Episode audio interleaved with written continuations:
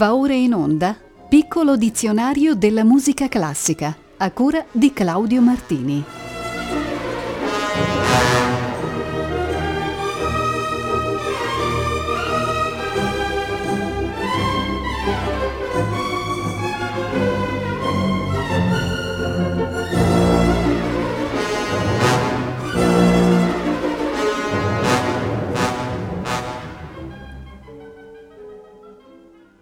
Buonasera a tutte e a tutti. Inizia oggi lo sfoglio della lettera K del nostro piccolo dizionario e cominciamo proprio dal K usato come sigla per indicare l'ordine cronologico delle composizioni di Wolfgang Amadeus Mozart. La K che precede i numeri da uno fino a seicentoventisei è l'abbreviazione di Köchel o, nel caso di K V, di Köchelverzeichnis, ossia di catalogo Köchel. Fu infatti proprio il musicologo austriaco Ludwig von Köchel che nel milleottocentosessantadue compilò per primo il catalogo mozartiano al completo. Questo fu poi rielaborato nel millenovecentootto da Paul von Waldersee e nel millenovecentocinquantasette da Alfred Einstein. Nel sessantaquattro è stata pubblicata la sesta edizione del catalogo Köchel. Di Wolfgang Amadeus Mozart trasmettiamo dunque il rondò allegretto grazioso che chiude la sonata per pianoforte in do maggiore K trecentonove. Solista è Mitsuko Uchida.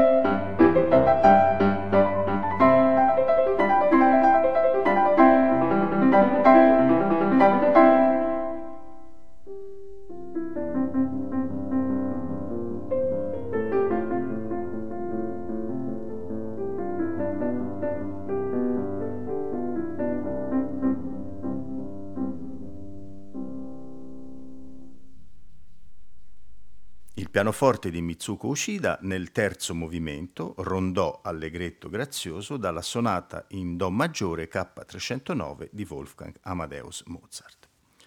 Parliamo adesso del termine giapponese kabuki, che indica un genere teatrale e anche musicale sorto nel paese del Sollevante all'inizio del diciassettesimo secolo.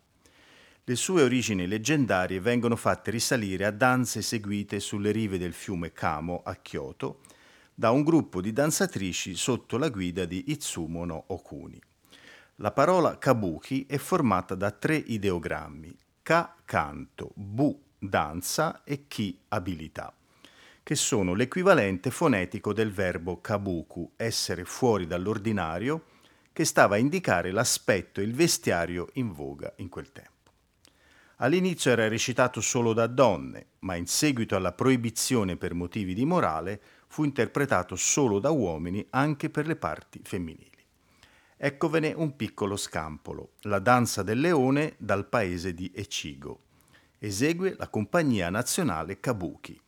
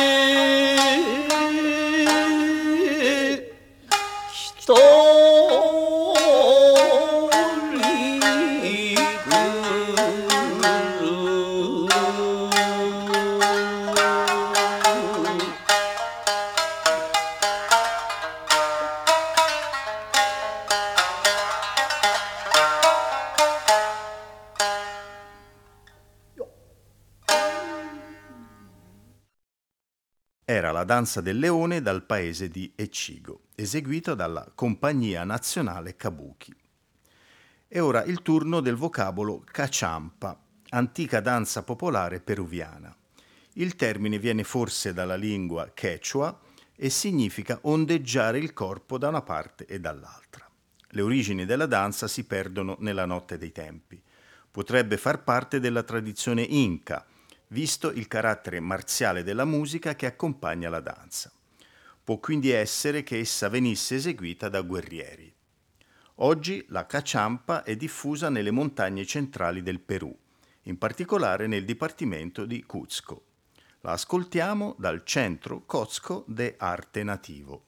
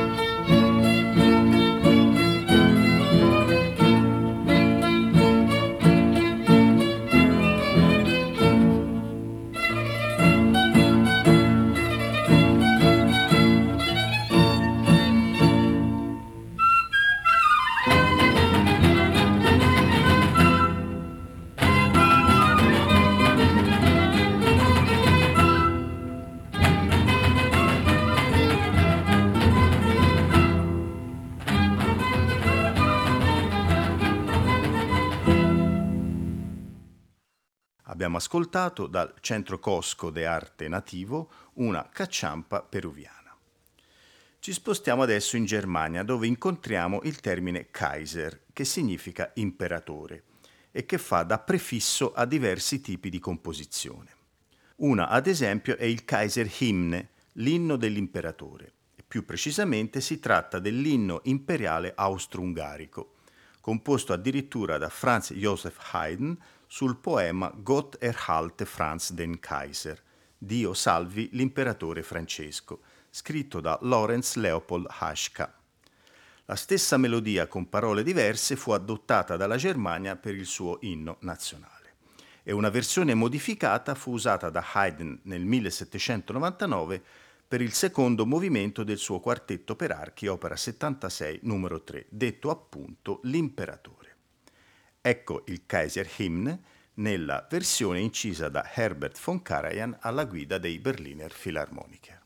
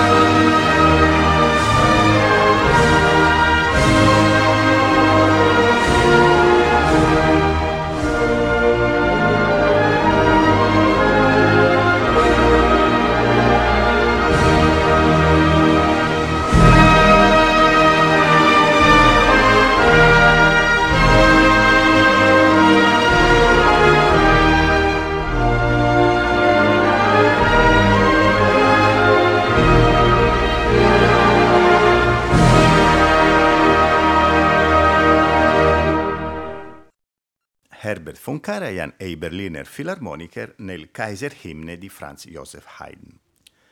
Ascoltiamo adesso, nello stesso solco e sempre da Karajan, il Kaiser Waltz composto da Johann Strauss figlio nel milleottocentottantanove.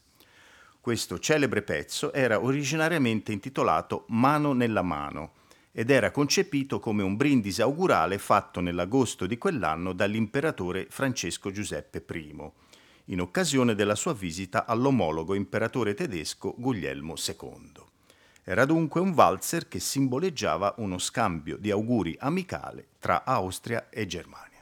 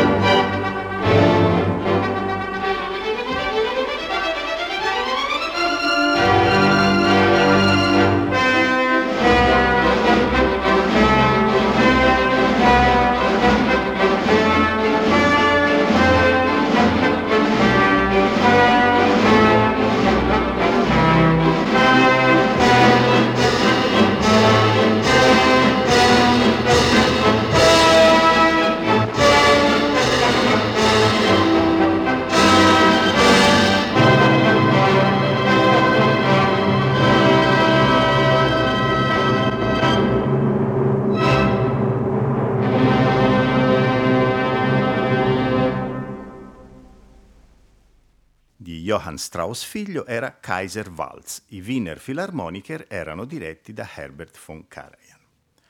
L'ordine alfabetico ci propone adesso il termine Kalevala, poema epico finlandese costituito da una collezione di versi antichi ordinati e rielaborati in epoca più recente. È l'opera letteraria di riferimento del popolo finnico, composta nel milleottocentotrentacinque dallo scrittore Elias Lönnrot. Il Kalevala riassume in sé buona parte del folklore finlandese, delle radici leggendarie e magiche, dei miti creazionisti e dei riti sciamanici dei popoli e delle regioni nordiche del paese.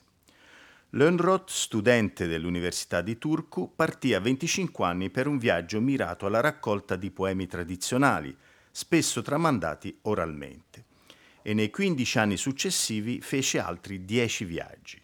Raccolse varianti di poemi disseminati nelle più remote zone rurali della Carelia e dell'Ingria, annotando pazientemente nomi, date, riferimenti.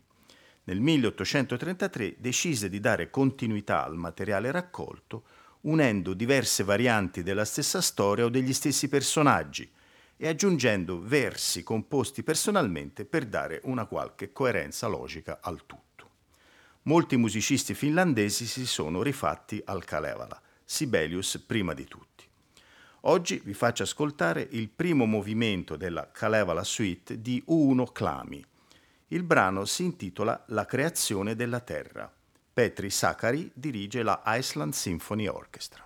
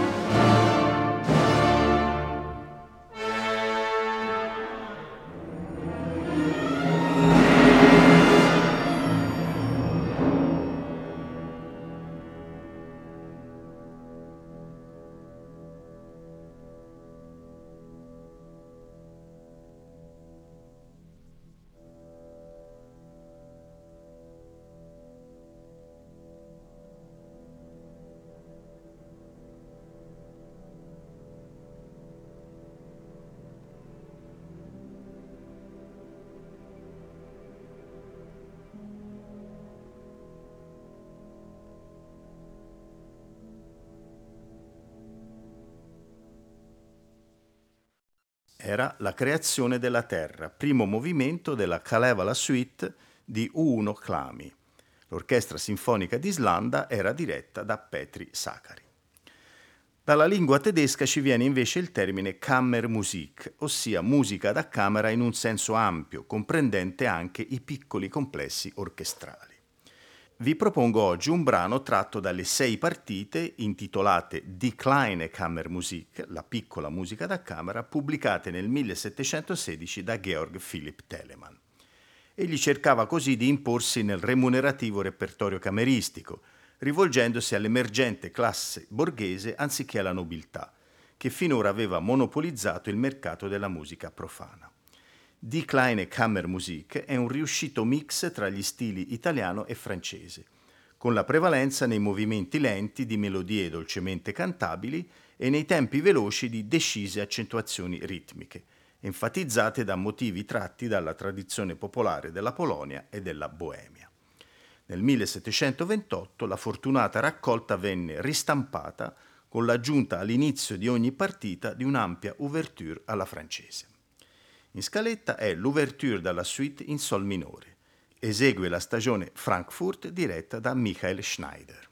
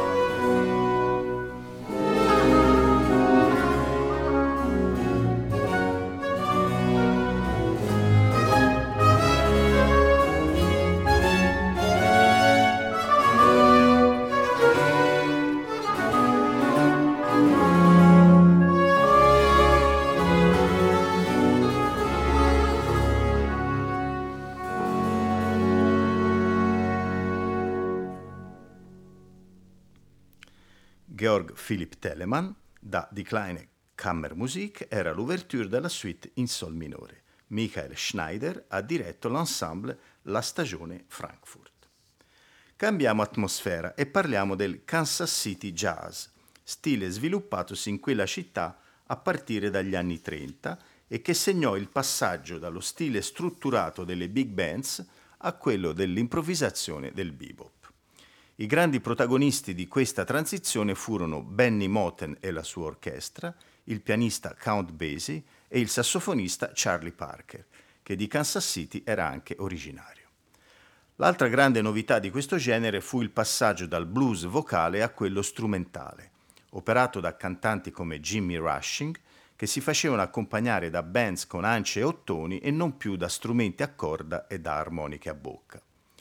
Eccovi un brano cult, Moten's Swing, la Kansas City Orchestra di Benny Moten, dà spazio a solisti del calibro di Count Basie al piano, Oran Page alla tromba e Ben Webster al sax tenore.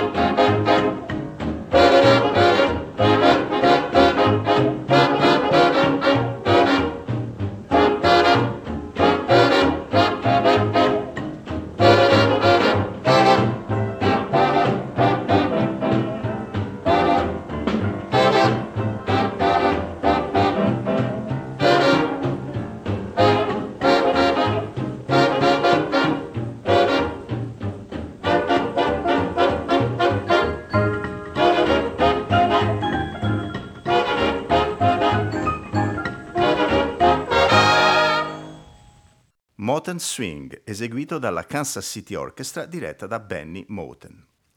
Torniamo al tedesco per il vocabolo Kantorei, il quale indicava in Germania e nell'ambito della riforma protestante i cori costituiti da dilettanti appartenenti alla borghesia cittadina. Questi appassionati partecipavano al culto evangelico aggiungendosi ai cori propri delle chiese protestanti. Questa cultura è ancora oggi molto diffusa in Germania e nei paesi del nord Europa.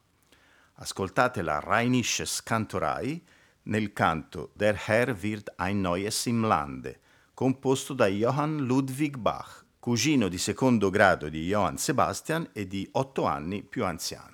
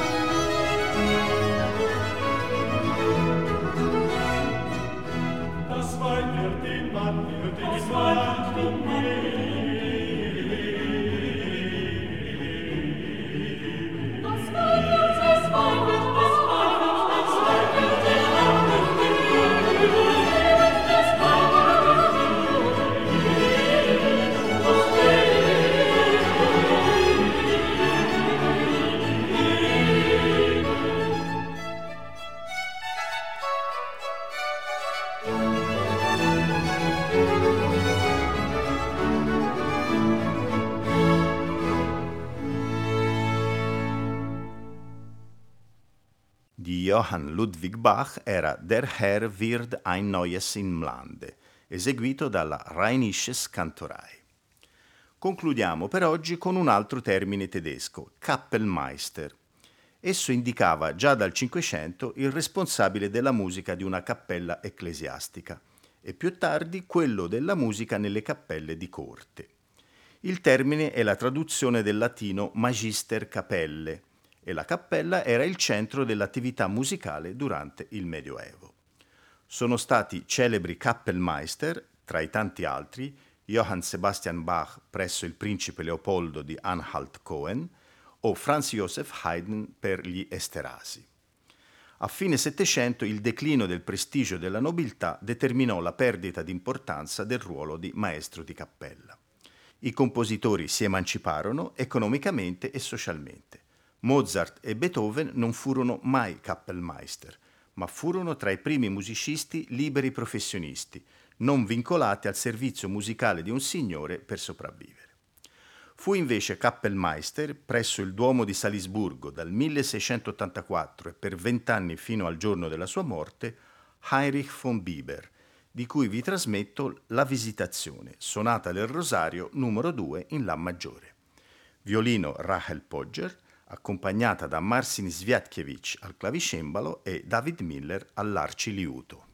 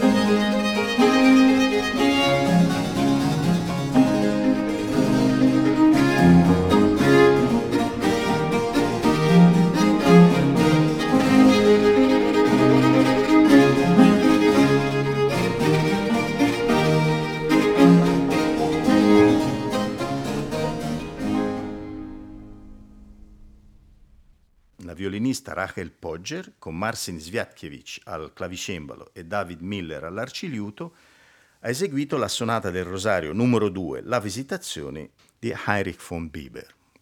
Ci ritroveremo martedì sei novembre alle ore diciotto e quaranta per il proseguio della lettera K. A tutte e tutti voi auguro un buon proseguimento di ascolto con i programmi di Rete Toscana Classica.